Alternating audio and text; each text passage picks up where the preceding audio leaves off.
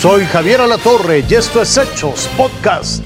Este pueblo mágico de Bacalar en Quintana Roo, eh, habíamos cazado el clima para ver dónde iba a estar lo más despejado y vimos que en Chetumal y aquí iba a ser el lugar y fue el lugar, no nos equivocamos, fue una experiencia extraordinaria ver a, la, gran mayoría de los turistas aquí nacionales y extranjeros aplaudir este fenómeno justo cuando la luna se posó frente al sol en este anillo de fuego. La Secretaría de la Defensa Nacional informó a través de su cuenta de X, yo le sigo llamando Twitter, que uno de los aviones que van a rescatar a más mexicanos varados en Israel continúa su viaje hacia esa nación.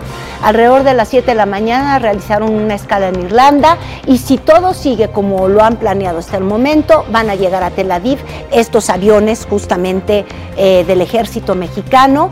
Y Irving Pineda platicó con Edgar, uno de los mexicanos que estaba de vacaciones en Israel cuando comenzó el conflicto, eh, cuando comenzó primero la provocación de los terroristas en contra de Israel y afortunadamente este muchacho, Edgar, ya fue repatriado.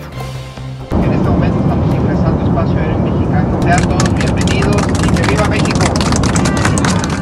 Edgar nunca pensó que su viaje incluyera terrorismo. Es uno de los 4.000 mexicanos que estaba en Israel durante los ataques de Hamas. Fue el último en subir en el primer vuelo de rescate de la Fuerza Aérea Mexicana y lo conocimos en Polanco. Comimos y caminamos con él. Nos contó que por su astucia de llegar al aeropuerto de Tel Aviv, está de vuelta en Ciudad de México.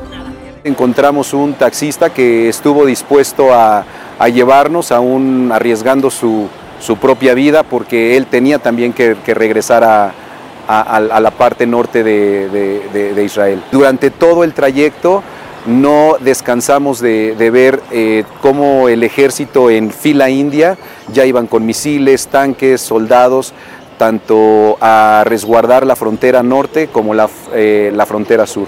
En el aeropuerto se reunió con deportistas del país y fue resguardado por autoridades de la embajada mexicana y abordó porque algunos mexicanos anotados no llegaron al vuelo. En la comunidad judía se acostumbra a rezar tres veces al día. A la hora que era se, juntaba el Minyan, 10 hombres judíos al, al frente de, de casi de la cabina a, estar este, haciendo el rezo aproximadamente por 30, 40 minutos y, no paraban, no paraban. Eh, eh, y pues fue una experiencia también. Íbamos cantando, mejor dicho, el himno nacional, Cielito Lindo. Edgar se queda con unas vacaciones de película y confía que los 522 mexicanos que aspiran a volver al país corran con su misma suerte.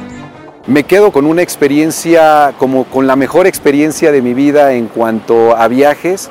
Eh, y al mismo tiempo con, la necesidad de, mantenernos firmes y de seguir pidiendo por, todos los mexicanos que se quedan aún atrás en Israel y que necesitan del apoyo de nuestras autoridades y, el seguir eh, pidiendo por los soldados y por los civiles, tanto judíos como palestinos, para que esto termine. Y en lo que eso ocurre, aquí ya goza de la mejor comida. ¿Qué se siente comer chilaquiles, Edgar? El mejor sabor de México. Gloria, sabe a gloria todo. Irving Pineda, venido, Fuerza Informativa Azteca desalojaron y cerraron el Museo del Louvre en París, Francia, después de recibir una alerta de bomba. En su cuenta de X, el museo informó que se cerrarán las puertas por el resto de este día. De acuerdo con el Ministerio del Interior, no existe peligro, pero van a continuar las inspecciones para asegurarse de que no exista ninguna amenaza. En este momento, las medidas de seguridad se encuentran, pues sí, en su nivel más alto. Quienes tengan la suerte de estar en París eh, de turismo, pues no, el día de hoy no conviene ir a Louvre. Esto fue Hechos Podcast.